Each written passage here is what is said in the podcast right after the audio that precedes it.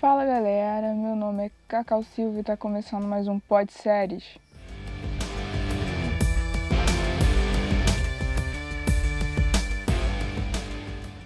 Bem-vindos de volta, quem está aqui pela primeira vez seja muito bem-vindo, quem está voltando bem-vindo também.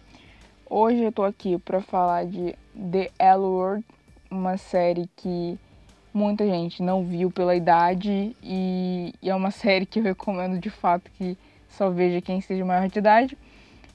É uma série antiga que fez muito sucesso para o público LGBT, mas que sinceramente vale para qualquer pessoa assistir.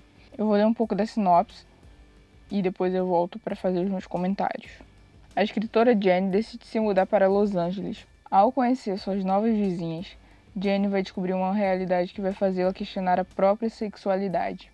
Essa sinopse ela é curta e, e, descreve basicamente assim o primeiro episódio, que aliás é um episódio bem longo, os episódios são longos, e mostra o iníciozinho, né? Quando a Jenny tá chegando em Los Angeles e ela vai morar com o noivo dela, que é o Tim, e eles, ela vai conhecer, né, as pessoas que são vizinhas dele ali naquela aquele bairro onde ela vai morar que tem muitas pessoas LGBTI. Ela começa a conviver nesse universo e aí ela vai começar a questionar quem ela é de verdade, do que, que ela realmente gosta, as possibilidades que ela ainda não conhecia. É, é curioso, é bem curioso ver a Jenny, que não é a minha personagem preferida, tá longe disso, mas que é uma personagem que no início é muito docezinha, muito inocentezinha, conhecendo esse universo. E aí a gente já vai despertando curiosidade sobre o que vai acontecer com a Jenny.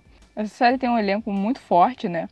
Tem a Jennifer Bills, que fez Flashdance, que fez O Livro de Eli e muitos outros filmes. Tem a Mia Kirchner, que faz a Jenny, né? A personagem, inicialmente a personagem principal. A Laura Holloman, a Alicia Haley, a Kate Mooney, que também já fez muita coisa a Pam Grier, que também é uma atriz muito conhecida, a Erin Daniels e a Rachel Shelley.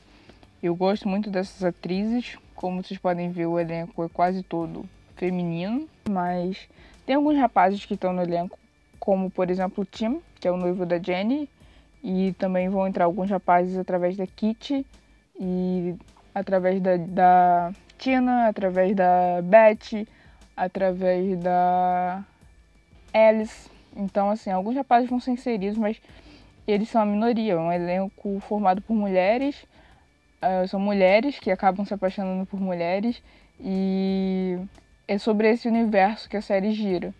Como eu já disse antes, essa série não é só para quem é LGBT, tá? Essa série é para quem quer ter informação. Claro que as, algumas informações que são dadas na série já são informações ultrapassadas, até porque é uma série antiga. Tanto que agora voltou The Lord Generation Kill, que eu também vou falar em um outro episódio. E que também traz muita informação para quem quer apoiar a causa, para quem quer lutar do lado, para quem quer igualdade para essas, pessoas. Então, é uma série que, que é para todo mundo. Não interessa se você é hétero, se você é LGBT, se você é cis, não é, tanto faz. Você pode ficar à vontade para ver essa série. Tem um enredo maravilhoso, eu vou falar disso mais tarde. E vale muito a pena ver. Falando de fotografia, a série conta com uma fotografia bem tradicional, aquela, aquela fotografia mais antiga, né, de dos anos 2000, início dos anos 2000, então é uma fotografia muito tradicional, com exceção do, do excesso de corte, né? não diria excesso, mas a frequência de corte que é muito mais constante do que nos conteúdos que eram criados naquela época. Esses cortes alteram muito em mostrar dois, três personagens num plano aberto, como passar diretamente pro rosto de uma, uma das personagens e mostrar o que ela está sentindo. Então, nessa variação, se destaca dos outros conteúdos criados na mesma época. Já em caso de trilha sonora, as músicas de fundo não são tão constantes. Elas existem, tem várias cenas que tem, mas não são em todas as cenas. Tem muita cena com som ambiente que, que eu acho que faz a gente sentir a vibe do lugar. Mas tem umas cenas que tem música de fundo e são músicas normalmente muito envolventes, muito intensas e normalmente um pouco sensuais, assim, eu diria. Inclusive tem uma cena que a Beth e a Tina dançam Back to Life e é muito maneiro. A cena, a música é muito legal, eu já conheci a música de antes, né? E eu gosto bastante, então é uma cena bem interessante. falando um pouco de altos e baixos, vai ficar. Eu acho que é até um pouco curioso, mas o, o ponto alto da série é o início e o ponto baixo da série é o final. Não só porque eu gosto da série, mas porque no início estão tá, sendo apresentados os personagens, né, suas trajetórias, suas vidas, seus objetivos. E isso envolve o quem está assistindo, né, envolve o espectador. Então é bem interessante. O enredo também é muito mais inteiro no início da série. Já para o final da série, principalmente no último episódio, mas a última temporada no geral, ela tem um enredo um pouco mais adaptado a, a querer levar até a sexta temporada. Pelo menos eu tive essa impressão. E é o final da série, que eu não quero dar spoiler, mas é um final de um personagem, da Jenny principalmente, é um final que, que me desagrada, então eu acho que não era necessário. Teve o final de outra, de outra personagem que não, não acontece na sexta temporada, que também me magoou bastante. Então eu, eu discordo desses finais, mas como um todo a série é incrível. O, o enredo da série é muito interessante. A cultura que a série passa, sabe? Um universo que é pouquíssimo mostrado na televisão e que está sendo ali aberto, exposto para quem quiser ver e quem quiser entender. Eu acho isso interessantíssimo. Então, a série é incrível, apesar de seus pequenos defeitos, que eu acredito que até a própria autora deve se arrepender um pouco disso. Mas faz parte. Personagens preferidos, vamos lá. Eu tenho. É uma série que tem um elenco bem grande, então, assim, é difícil escolher um personagem preferido, né? E eu já vi a série mais de uma vez, então na primeira vez eu tinha um personagem, na segunda vez eu tinha outro personagem preferido, e no meio a gente acaba trocando também. Então eu escolhi quatro que são os meus personagens que eu gosto muito, que é a Beth, a Alice, a Kit e a Marina. Elas são as minhas preferidas. Claro que existem momentos para cada uma, porque são, são personagens muito humanas, então acaba que em alguns momentos elas fazem coisas que a gente se irrita, assim como a gente se irritaria com qualquer amigo nosso.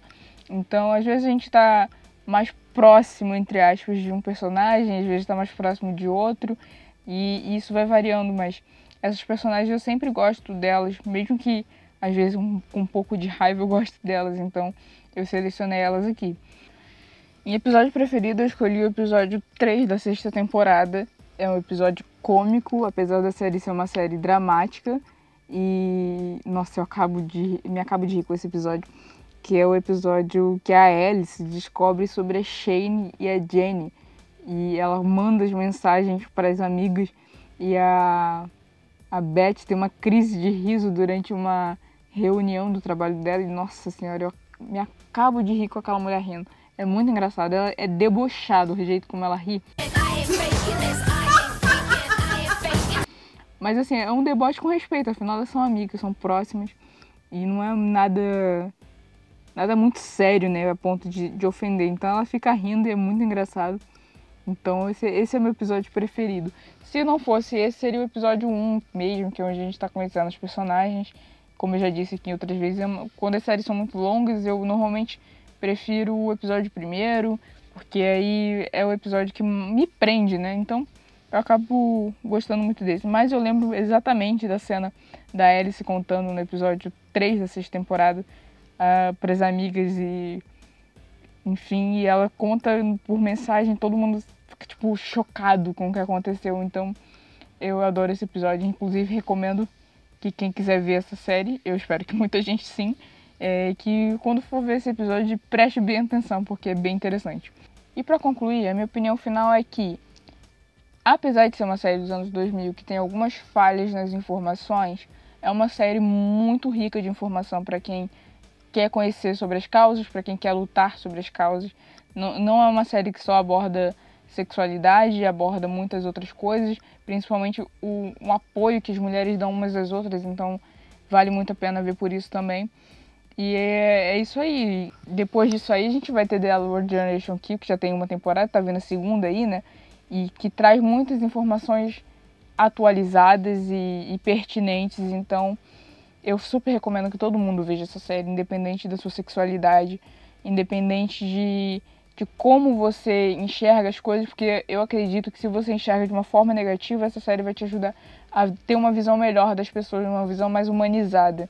E se você já enxerga de uma forma positiva, você vai se divertir bastante, vai se distrair vai ter mais conhecimento de causa, caso você não seja do público LGBT. E é isso, se você gostou desse episódio, compartilhe com seus amigos. Eu tô numa parceria com a página The eh, Brasil Underline e quem quiser participar é só ir lá, seguir a página The World, me seguir no Instagram, é arroba Oficial e me mandar um DM que eu vou mandar para vocês um conteúdo exclusivo que eu produzi sobre The Lord. Então, quem quiser é só fazer esse passo a passo. Segue a página arroba The Lord Brasil, underline. Segue a página Cacau Silva Oficial e me manda um DM. Só isso. E aí você vai receber um conteúdo exclusivo produzido por mim mesma. Por hoje é só. E eu espero te ver aqui no próximo episódio. Aquele abraço.